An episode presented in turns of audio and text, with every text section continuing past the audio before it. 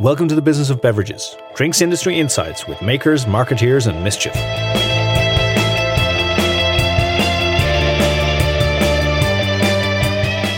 Hello and welcome to BizBev Pod's bi-weekly quiz where myself and Billiam here, William P. Keating, take each other Billiam. on. Billiam, it's a, it's a new nickname I'm trying out just to see how it goes. Cross between Bill and Will and William. Yeah, a little bit. Ah, I, I actually, I, I'm going to roll with it. Billiam. Billiam. All right, so Billiam Keating. Uh, once again, we, we face each other down in a battle of wits to see who can guess the beverage brand or beverage itself the first. So as always, would you like to ask the questions first? Would you like to answer the questions first? Uh, so last time, I think I, I asked first. So this time, why don't you ask first? Okay, all right, straight into it. So, Will, this company was founded in 1945 by two brothers in law from Barcelona. Ooh. Okay. Much more modern than we're used to. Normally it's, you know, 18 so and so. This company was founded. Okay. So I'm in Barcelona. What do I know about Barcelona? I could have nothing to do with Barcelona. Who knows? Um, I'm going to go with Estrella Damm. Uh, it's not Estrella Damm, but uh, this company were very early adopters of media and featured uh, ads on radio from a very early stage and uh, before using cartoon advertisements in the 1960s. However, they only got around to changing their long-time horrifically racist song in 2020. Oh my God. Um, Yeah, they effectively had the same tune to advertise this on, on TV and radio uh, up until 19 or up until 2020, and it's yeah, it, it does not fly. okay. Um,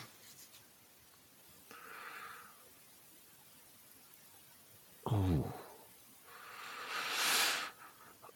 I'm trying to think of racist, um, or racist, overtly racist advertised drinks. Hmm. Well, This there's a few. fairly There's a few. it's uh, not as short as, as it should be. Um, hmm. Okay, so I'm thinking that this is probably not an alcoholic drink. Your So- thinking will be correct on that line. Yeah. Um, because alcohol is definitely not racist. Unfortunately, not. Um, but I'm okay. Uh, I, I believe I'm I'm wrong, but I'm going to go say Kia-Ora. Uh, it's not Kia-Ora, who, who you are quite right in saying also had a very racist ad for a long portion of their advertising campaign, but it's it's not Kia-Ora. However, the ingredients for clue number three might steer you down the right direction. This hmm. product is made from sugar, processed cocoa, wheat flour, and cola nut.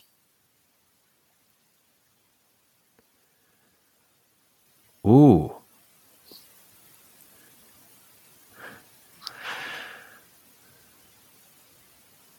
So it's a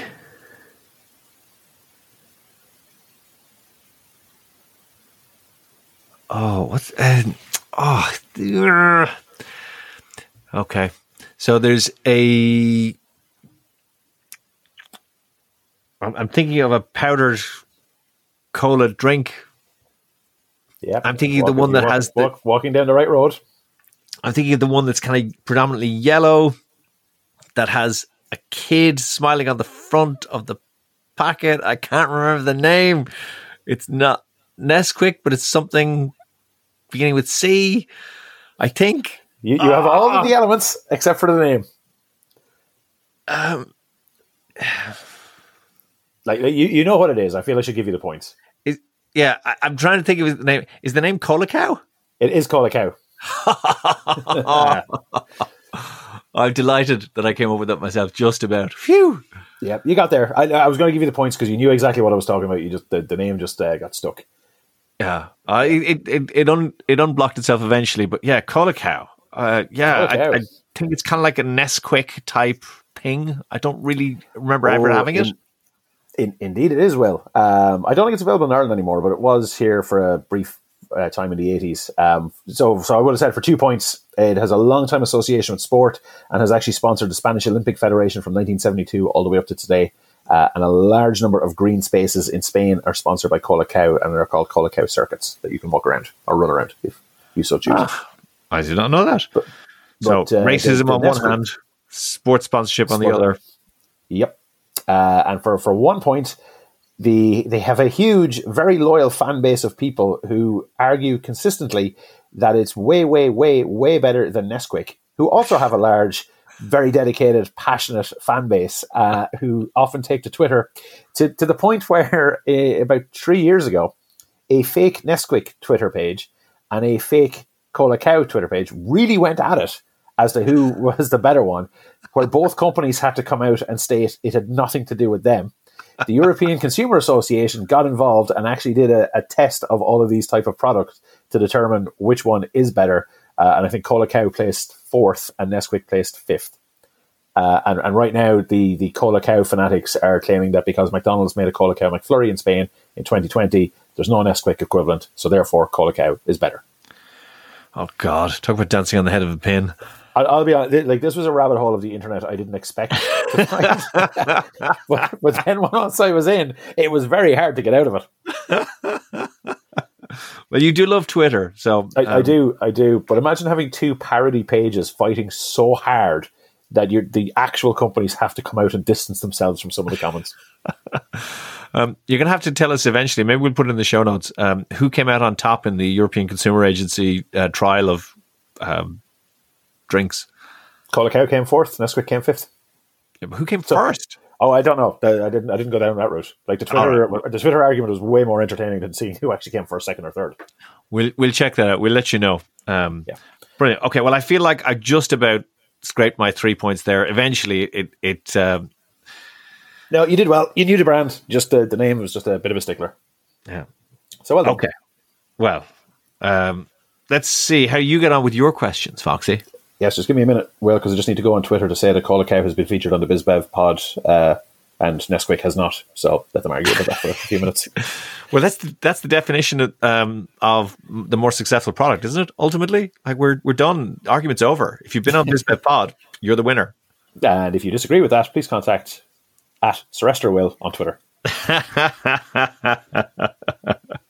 yeah, leave me alone, please. Okay. All right. All right. I ready for your Sorry, question? Got distracted. Yes. Right. So, uh, this for five points. In 1885, the distillery for this product was destroyed in a fire. Oh, I'd say that's probably a good 60% of distilleries based yes. off various tours I've been on. nice and broad. Yes. If, if, you've been around for over 100 years as a distillery, it's quite likely that you've burnt down at some point and and usually between the 1860s and the 1920s has already been uh, uh, a, a, good portion. Um, all right, 1885. Oh, I have no idea. Uh, no, we had Buffalo Trace relatively recently, so I know it's not we that did. one. We um, did, right. I will go with George Dickel. No, no, unfortunately not. Um, it's not George Dickel. Um, for four points, as far as I'm aware, and I am open to correction on this, this is the only distillery in the world to have its image on legal tender banknotes. Oh, I know this. Oh, I've done the tour here. Uh, hang on. I know it's Sterling. Right, it's on Sterling, but I actually can't remember which distillery it is. Um, because I also know you can't spend that sterling in England so it has to be either Scottish or. Oh, this is actually quite ah, enjoyable watching this, you. This, oh, it's, it's, a flip of a coin. Um, oh, right. I have a 50 50 shot at this. Is it? No. Ah, Bushmills. nope. Yeah. But, uh, yeah, no, Bushmills. Bushmills. Final answer? Fi- yeah. Yes. Yeah. Bushmills? Bushmills my final answer. Correct. Ah, well done. Ah, excellent. What was your other guess? Uh, it was it was actually going to be wrong. It was going to be uh, Glenkinchie. Yeah, no, no, it is in fact Bushmills. Perhaps Glenkinchie is on legal notes, but I don't I think don't, so. I don't think so. No. Um, you're absolutely correct. It is in fact Bushmills. Um, so the uh, Northern Irish uh, sterling five pound note had, for a certainly for a period of time, had an image of the old Bushman's distillery. So yeah, congratulations. yeah, yeah. Northern Irish sterling is a bit like monopoly money. You can, or, or not monopoly, Disney Disney dollars, where you can only Yeah. spend it in that one region, which is bizarre. I, I don't know how many times I've been in London and tried to pay a taxi driver with, with money that I had from a trip to Belfast, and they, they look at you as if you You're trying to pass hand. off, yeah, you're passing off counterfeit money. Yeah, um, and yeah, I've had a number of arguments with people say you wanted the, you wanted it, Yeah. deal with it. Um, anyway, we'll, we'll moving swiftly onwards. Yeah, congratulations. That would have been uh, for that was four points, so well earned. Uh, for three points, I would have listed the former owners of the distillery, so such as Hugh Anderson, Sir uh, Thomas Phillips, uh, James McColgan, uh, Patrick Cargan, Isaac Wolfson, uh, and now it's currently owned by the uh, Beckmann family.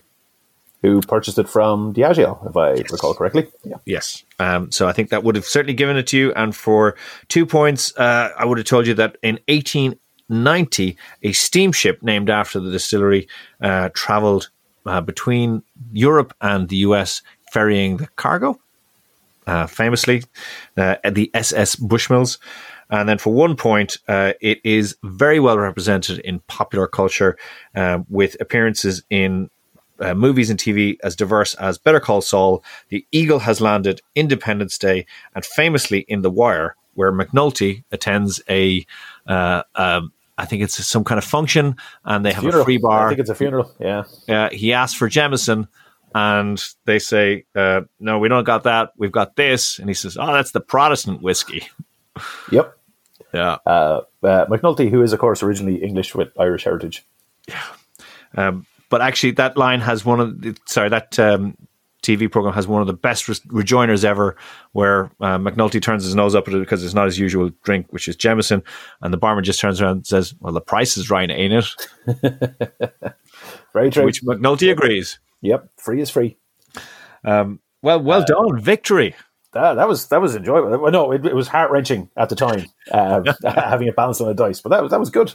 Um, Uh, I, I think it was well worth it just to watch the torture Yep. as you Yes. knew that you knew, but you didn't quite know. There's two of us. uh, yeah, absolutely. Um, do, you, do you want to know my fun fact about The Wire? Shoot. So at the end of every season, they didn't know if it was going to get renewed for a following season. So that's why they had to finish every season that it could finish and be left there, or could tailor into something else. And that's why they have uh, season two has very different characters and story arc than season one, um, because they never knew what was going to happen on the next one. that to me is what I actually enjoyed the most about the Wire is that each season was kind of a distinct look at a different part of the, the city. You know, the docks, the um, journalism, um, education, police. U- u- I- u- union strikes, the whole lot. yeah. Yeah. Shit. It's also a very quotable TV show. Ah, love the Wire. Love it. Love it. Love it. Uh, just can't wait for it to reappear at some stage on one of the streamers so I can rewatch it. Give it, give it time, and then you just shut yourself off from the world for a couple of weeks and watch it back to back to back.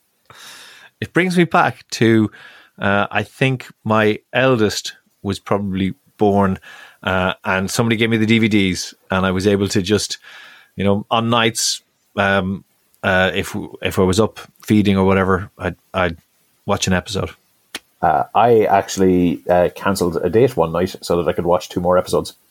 I love the way that you're slightly proud of that fact. Uh, I, I am a little bit, uh, and if you are listening, Sarah, I do apologise. I wasn't actually ill that night.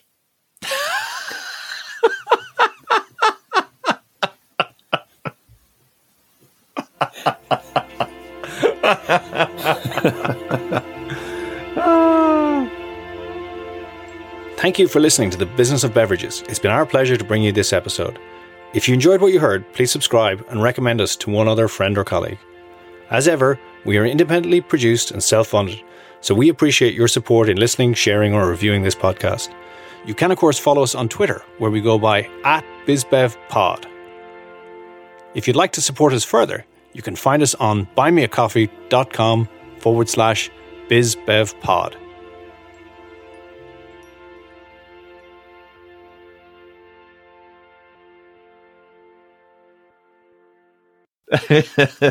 Excellent.